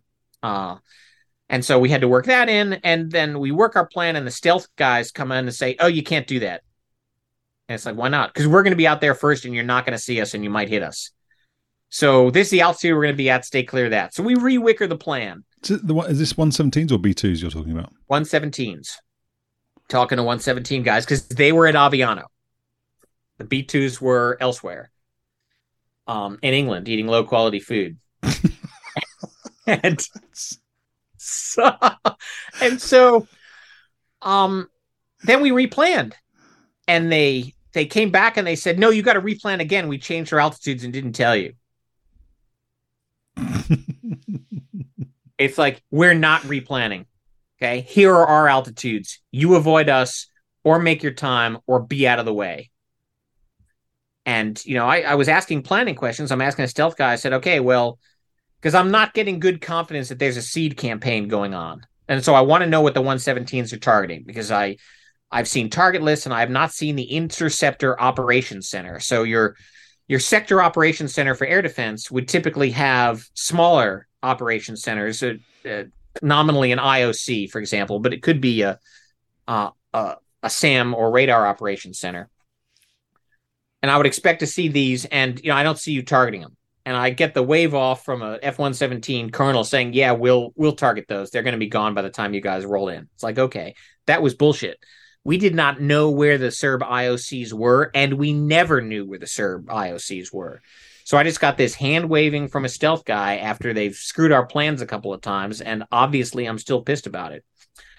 And what we did not know at the time is that there were two air tasking orders. There was the mm-hmm. US only ATO, which had cruise missiles, stealth aircraft, and the guys supporting them. So the Prowlers and the C models that were supporting them, they were all in the U.S. only ATO. I was on the NATO ST, uh, ATO, where a lot of the, you know, where everything else is flying, and we had no idea that a U.S. only ATO existed. Different guys flying different missions, and so that was not helpful. That was not good for coordination. It didn't make sense. It was security compartmentalization for bad reasons and we get ready to kick it off and the first night goes well um you know and the f-15s rage and bag a couple migs and i kind of watched that happen on the big screen in the mission planning cell and we get ready to go for the second night anyway part two hostilities kick off in kosovo and oberva is going to be our target and we roll in Ober- oberva is an airfield uh, it's got some jets at it. It's an alternate MiG 29 base. It's got a long runway, 8,000 feet. It has a resident SA 3 uh, battery. And we're going to rage in with GBU 24s. And um, the Canadians and the and the French are actually going to hit off airfield targets. I'm going to hit the command bunker as number three. One, two, and four are going to hit the SA 3 uh, position.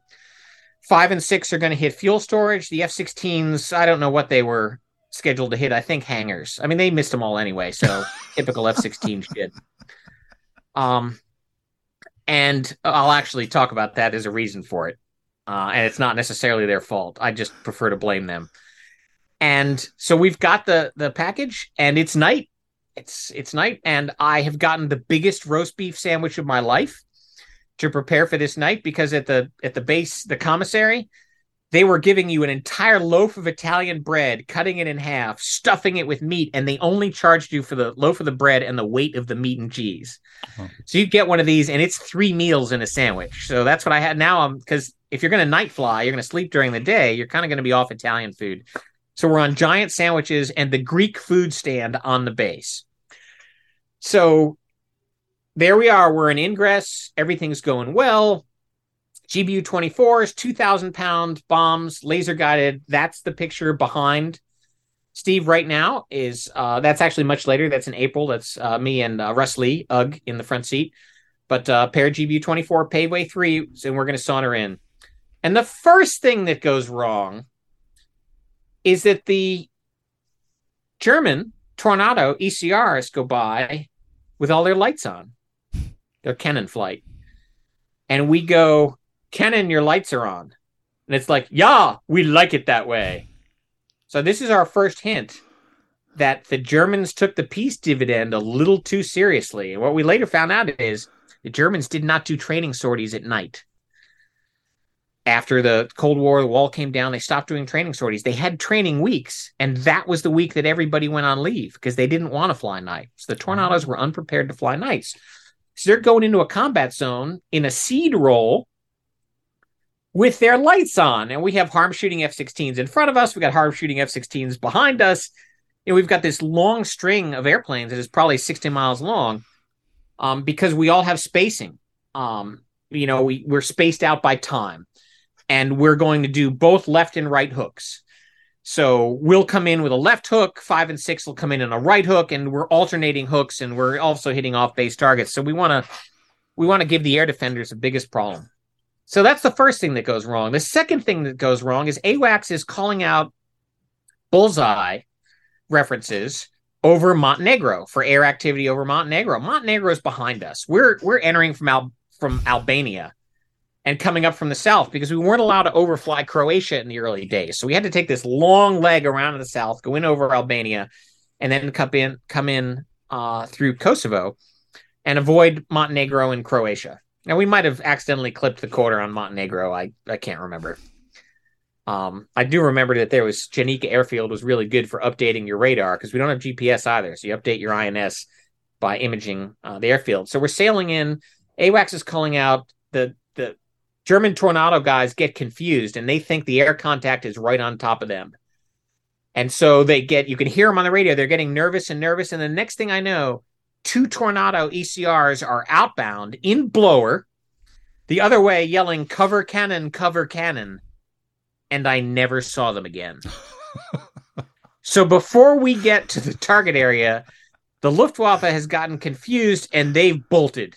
And since they bolted an afterburner, even if they get their situational awareness back, they probably don't have the fuel to get back into the fight. So SEAD guys gone. Okay, but we got prowlers, we got HARM shooters. I'm I'm feeling good, and we're in a three position, and we're in a long.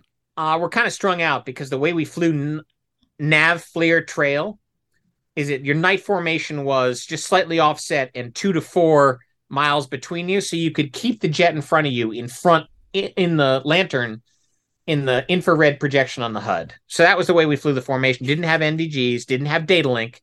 So that's the way you've got to fly it. And we're coming in the, the GBU 24 is a glide weapon.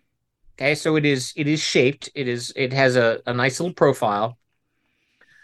And I had planned it for a medium steep angle because I'm going into a bunker. And we'll show you the film of the bunker later. And the it's underground, but I expect it to reveal itself because they planted a hedge around it. So they've got this hedge on three sides of the bunker. So I'm going to see the hedge on radar at at where where it's grass. I mean, it's under the grass, but I'm going to see this three sided U shaped hedge in a specific location. I want to see it at 38 miles when I try to radar map it. And sure it is. So that's why you know, when you see the tape, you'll hear Dave Dodger goes, "Oh, there it is. Map it, brother," because even the pilot can find this target on the radar. So we're sailing in, and it's a long range weapon. We're going to do a, a lasing profile that is pretty continuous. So long, continuous lay profile, and before we release, one or two calls back and said, "Yeah, we missed. The weapons aren't guiding." And it's like, okay, I have no, there is nothing in my bag of tricks for this the weapons are not guiding. It's like, okay, get closer. That's all I got. Right? I got a date, get closer. So we get closer in our planned release range. We release the weapon. Both weapons guide, and I didn't realize till much later. One does not detonate. The lead weapon does not detonate. So what we're doing is called consecutive miracles. I'm dropping two GBU 24s, probably 100 millisecond separation, one after the other. And the first one is going to dig a channel for the second penetrator to go in through. And that's one of the ways you handle uh, concrete because the BLU 109, which is our penetrator 2000 pounder, only goes through X number of feet of concrete. But you get almost 2X number of feet of concrete if you've got one after the other. First one does not detonate. It's just this giant slug at 1100 feet per second digging a channel. The second one goes in and shells out the whole thing. I don't realize this actually till years later looking at the tape. So we're good. Four delivers. We're off to the left. All the stuff is coming in behind. We are now outbound. We zoom up to 44,000 feet. We do not use afterburner because afterburner can be seen for a hundred freaking miles. As you know, the video we just saw, see these long blue flames coming out of the back. Yeah, so long blue flames are bad. And we're outbound, and other strikes are going on. The F 16s come in and they go zero for four. All four of their weapons missed. Two of the weapons missed because the pilots flew above 25,000 feet in the lays in the designated turn, and the um, the lasers shut off, and they did not notice it. They didn't notice till the debrief. So you know that could happen in a Strike Eagle too. That's one of the things the Wizzo does for you. So the way we handle that is, you, you know, you would give you might give your pilot an altitude call, but if you were late, you would just bang forward on the stick. That gets their attention in a heartbeat, and they all know exactly what you mean, and they don't go above 25,000 feet. The other two weapons from the Viper guys, those missed, and I, I reviewed all their tapes, and I could not see any mistakes that the aircrew made that would have caused those weapons to miss. And they they blamed the fire from my bunker hit. You know, that was their first excuse. Yeah, there was a fire there and it messed with everything. It's like bullshit. Let's see your tapes. And sure enough, I see their tapes, and they, yeah, it's burning. The bunker is burning. Um, but that isn't going to affect their delivery. So I'm not quite sure why that happened. So we're outbound, we're smoking out, you know, we're light, we're feeling good. And Dodger says, What's that left seven o'clock? And I look over, and what he has seen, which we don't figure out till later, is an SA 3 self destructing at some distance at altitude behind us at our seven o'clock. But I am looking over in the to see the second missile self destruct and I thought somebody just gotten splashed because that was not part of our training. I mean, I had done I had done a threat guide for specific for Strike Eagles, and it wasn't just three one. I'd incorporated stuff from the Defense Intelligence Agency. What does the smoke trail look like? What what color is the booster smoke? But the night appearance of a weapon self destructing that had never occurred to me. And so we're seeing it looks like somebody just got splashed off in the distance. But as I'm looking over the shoulder, number six hits number five has made a mistake and missed with his bombs. Easy mistake to make. Um, number six puts two penetrators in underground jet fuel storage. And so I'm looking over my left shoulder when this giant freaking volcano kicks off. And that's what I thought Dodger was initially referring to as I go, that's POL. We were 20 something miles away, and I could have held, taken the lineup card off my leg held it up and read it by the light of the fireball. Really? It was amazing. So that was Rich Piercy's pair of bombs, and he just went in and boom, full fuel storage and volcanoes up, and it's just bright. And now, of course, my night vision's shot. Um, and we're back out, and everybody comes out. We check in. We're good. We didn't lose anybody. There were SA three shots. The the Prowler guys counted fourteen. There were HARMs shot. Uh, there was jamming on target. And I remember on inbound, I remember a HARM going in over my shoulder. And I thought to myself, well, that's comforting. You know, as much as I say, you know, sitting here at 1G and zero knots, yeah, it's an F 16 fired HARM. You know, it's not going to do as well as an F 4G fired HARM. In the heat of the moment, it was like, HARM, woohoo, go get him. So, you know, that's defense suppression, right? Because the guys on the other end are thinking the same thing, only opposites. They're going, damn it, HARM. Um, so it worked. We got in, we got out first night and that works. Why? Why, did you choose? Uh, sorry, if, if you've already referenced it in terms of the, the penetrator, uh, BLU 109, I think you said it was. Um, why GBU 24 instead of um, GBU 10 or, well, why GBU 24 instead of GBU 10? Um, in our case, for uh, I think it was just that they were cooler and we had them on the inventory list. That's what. I, that's how I really think it happened from a standpoint, the only person that that really needed GBU 24s was me because I was the only one attacking a horizontal target. And I didn't even use the the mode for a horizontal target. I wanted them to come at an angle, so I used mode 2, which is, you know, uh shape trajectory, but it's not a radical shaping of the trajectory. And so it worked, and it was it's it was I felt the most reliable mode. What we didn't know because we hadn't done enough live drops in training after again the peace dividend is that there were two problems. One is the planning data we used was out of date, incomplete, and somewhat incorrect. The manufacturer knew this, and the Air Force knew this. They just hadn't gotten around to disseminating the data for the changes for our Dash 34. The second thing was an ambiguity had crept into the, the checklist for the loading, or not for the loading guys, but for the guys that built the bombs. It said incorrectly that one of the switches could either be in the A or the B position, except that if you put it in the A position, the bomb went stupid, and if you put it in the B position, it worked. There was no way to catch that error because we were not doing drops in training. We should have been doing inert drops of GB24s, but we weren't. Hmm. So literally, um, when we in Allied Force, one third of all the weapons I dropped failed to guide, failed to explode, or both.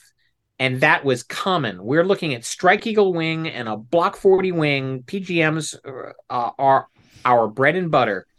And because we didn't get to do GBU 24s in training, there had been some errors crept in. Uh, same thing happens to the B 52.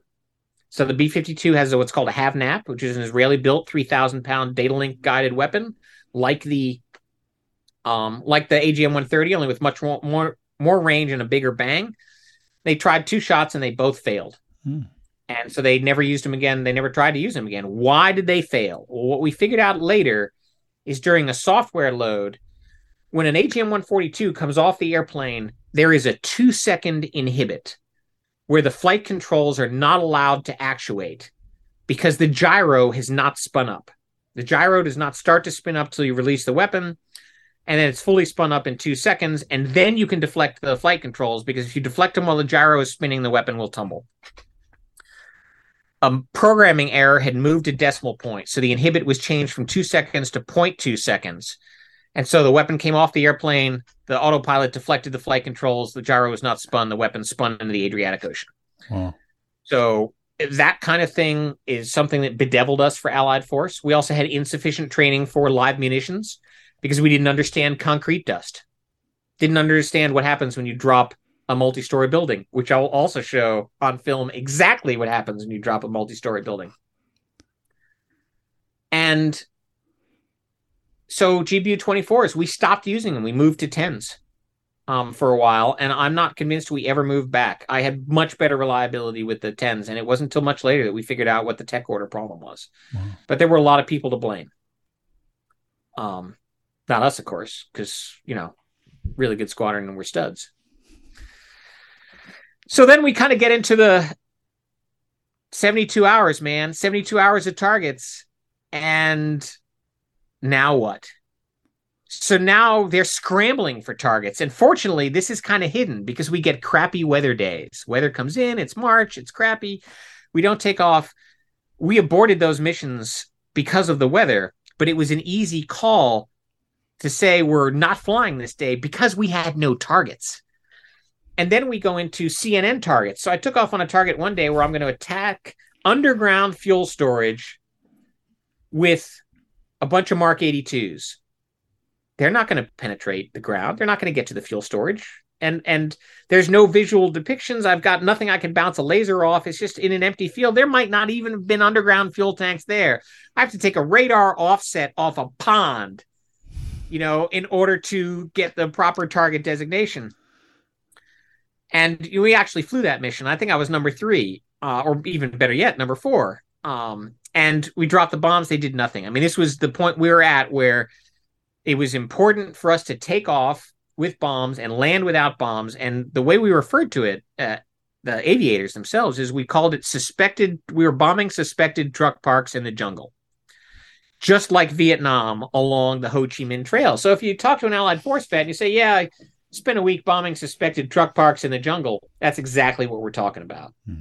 And then we started to get other targets. We started to hit communications facilities uh, you know, we started to hit bridges and it it got to be um, actually more useful all the way through April. And at the end of April, we ran out of things to hit. Um, and you know, I I only got one virgin target in the entire uh, month of May. Virgin target being one that hadn't been struck before. One that hadn't been struck before, and my weapon studded. Um, so we're flying, and and I I'm flying nights in the first couple, and I don't like nights. I don't like nights because they're dark. And the advantage of a night is that anytime somebody lights off a missile, you can see it. Uh, the disadvantage is you initially think that it's all going for you. So I'm doing some night missions and we're shuffling around. I don't actually have a fixed pilot for this. Uh, you know, it's I'm going where I need it. it. I was one of the mission commanders, and now mission commander is an upgrade. You know, and it had suddenly become an upgrade in like the beginning of 1999. So I got a grade sheet said mission commander, boom, good to go. Like probably after my first mission command sortie in Allied Force. We were just doing all the paperwork. Don't let me forget my combat check ride. And we're just hitting things. I'm moving from pilot to pilot. I get to fly with Shooter Wyatt. Okay. Shooter, who you've flown with. A great guy, one of the two best first lieutenants I ever flew with, the other being Fifi Malachowski. And uh, I just got stuck on, I'm now in a number two position. And this is awesome. And one of the targets we're going to go against that you'll see is we're going to go against train tunnels, you know, a train leading from uh, Kosovo into Pristina. And we managed to collapse a train tunnel. We bombed some uh, Serbian police positions. Um, we're just doing strike eagle interdiction things. And I finally get moved to days. Okay. So now that I'm in days, I do not have to eat six pound roast beef sandwiches three meals a day. Not that I'm not cool with that. Um, I'm now taking full advantage of my four star hotel and I'm actually eating high quality Italian food and cycling in the Alps. Because, you know, as I pointed out before, you're only flying, we are only flying once every three days because we that was the a, a, pace that you can keep up forever without chronic fatigue problems. So mission plan or soft one day, fly another day, day off. And on a day off, I'm cycling in the Alps, um, which is great. So I'm literally having this is terrible to say. I'm having the time of my life. Um, you know, we had another mission. I'm still on nights, and I guess as Easter rolled around, and we got to. This is where you learn the important lesson. Just because they declare an Easter ceasefire doesn't mean they don't shoot at you, which is fair because we were flying a strike mission, right? So, you know, I'm flying Easter morning, two o'clock in the morning. It's an ammunition factory at I think Kraljevo, and um, ammunition factories at night that's like three thumbs up, and I only have two thumbs, and I'm gonna get busted if I whip out thumb number three. So we're we're flying the mission. I'm flying with a guy up the front who who is an older aviator who is um, at the wing, but had come back after a staff tour and had really not had the time or the sorties to spin up to the level where I'm sure he wanted to be. And so the aircraft on that night, um, we get separated. We blow the formation. I know where the guys are because I've got the radar. And the pilot is going down his hierarchy of things he can do to just keep the aircraft at an altitude at an airspeed. And even navigation is kind of questionable. And I realize he's in the condition when I realize he's not answering the radio calls. No big deal. I start answering the radio calls. And his SA is completely tumbled. He doesn't know where he is, but he trusts me enough to just listen to the dude in the back and he follows my instructions. So, you know, he's delivering the bare minimum, but he's delivering the bare minimum. Not going to call off the drop. You know, we're split from the formation. We come in and uh, we drop a 2,000 pounder on our first target. We're going to make two passes and the bomb goes stupid. And the reason the bomb goes stupid is because one of the things we didn't know is that when you're bouncing the laser off your target, the computer determines the range of the target, and that affects the rate at which the pod moves to keep that target under the crosshairs. Of course, you have to, the pod has to turn its head because you're moving. When it gets a false range return because you are bouncing off of clouds, it thinks that you are much closer than you actually are and suddenly moves the pod at a rap at a higher rate of speed. We didn't know that because the training laser only fires one pulse per second. Oh. And so it ah. doesn't do that to you. So the live laser, even if you're punching the laser through wispy clouds, which I thought we were doing, slewed my pods my pod off in the east bejesus. And I, I'm never able to guide that weapon. It also doesn't go off. So it doesn't matter. And if a 2,000 pound goes off in your immediate area, you know it. So I know that weapon dudded. So it's like, all right, we're separated from the fourth ship. There's a lot of confusion. Things are on fire. There's smoke. We're going to come around for the second pass, my second bunch of targets. And all I've got is I got six Mark 82s set to drop in a single string. Uh, and we come back around and I, I talk guy up front through it. He sets us up on course. He's, I've got a designation. We follow the ASL and hit the pickle button. And the first bomb, I guess the last bomb in the string or the first bomb in the string, depending on how you count it, the one farthest aft in the string shacks the target, which is a warehouse allegedly full of 155 millimeter artillery shells. Well, if it's not full of 155 millimeter artillery shells, it's full of something else that makes a big bang. So that sucker goes off, and now I'm feeling totally vindicated. You know, I've at least hit one of my targets. Uh, we're good to go. I, I lay a string through a bunch of other buildings, and I later tracked the string. I did a presentation called "What I Did on My Summer Vacation," and I've got you know unclassified photos where I put an X where all my bombs lasted. Um, and now I we're out of there. You know, I know where the other four ship is. We're behind. We catch them. I talk them through. We go and land. So, importance of the two seater um, was that uh, the front seater had had lost his situational awareness and could not get it back through the tools that were available. Um, through the radar through the moving map through all that that's okay. Okay i still had sa i could throw my the occasional situational biscuit to the front seat bounce it off the helmet and we're good to go. So effective mission um and it worked out. And i can't remember if that was my last night sortie but we we started shifting to uh to days. Um and a variety of targets. And so I think also on the list is the mission that I should have called off. Yeah. But before you before you do that though, um, the thing I'm curious about is whether or not that's just something that happens in fighter squadrons, whether or not, you know, guys who are in wing jobs have to come along and fly and whether or not it's okay for them to come along and fly in combat or if that's something that shouldn't happen but does. Okay, so it could happen to anybody. It's less likely to happen if you've got more flying, if you're you're more proficient, meaning you're getting more flying time so guys now, I mean, I used to get 300 plus hours a year. Guys now at 120 hours a year, they're not getting it. Mm-hmm. Um, so it shouldn't happen. You, you can say it shouldn't happen, but we're all fighter guys. I mean, we we got there because we've got some pretty good s- skill set. We can handle a bunch of things, but sometimes it's going to happen. And so I honestly, um, I'm not saying the guy's name because he's a dirtbag because he's not. Um, I'm not saying his name because I don't want to embarrass the poor bloke by by highlighting one sortie that I flew with him in which he wasn't at his best. Right? I sure I've flown sorties that I was not at my best. It's just fortunately I don't remember any of those. and so it was fine. I mean, the, the the debriefable item would not have been, "Hey, you lost situational awareness." The debriefable item was, "I had situational awareness." Okay, and you let me hand it back to you. And as far as I'm concerned, he did everything right. You know, he didn't have it. I was the first one to recognize he didn't have it because the radio calls, I picked up the radio calls. Um, that's the way a two seat aircraft should work.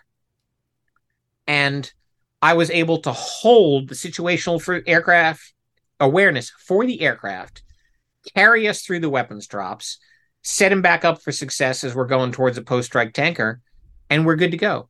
Hmm. That that falls under the category of things that just happen, and I think it's a huge advantage of the two seater because you can see the opposite. You can see the the shoot down uh, when an F sixteen bagged a bunch of Galebs in deny flight in the no fly zone. The wingman there is Scott O'Grady, yeah. and if you listen to that tape, which you'll probably never get to listen to, but it's heinous. O'Grady's lost can't find his lead, is asking for a snap. His lead basically says three or two, go home, Fox three. He's in the middle of a missile shot and he tells his wingman to get lost because he hasn't got the tools to to handle that. Had O'Grady been in a two seater with a Wizzo that had situational awareness, he A might not have lost it, B might have been able to get it back, and C probably wouldn't have been told to go home. Uh and so those are that's just stuff that happens. Hmm. Thanks for tuning in to 10% True. I hope you enjoyed this episode. Feel free to subscribe, and if you're on YouTube, hit the bell button to make sure you get notified of the next episode. Thanks and take care.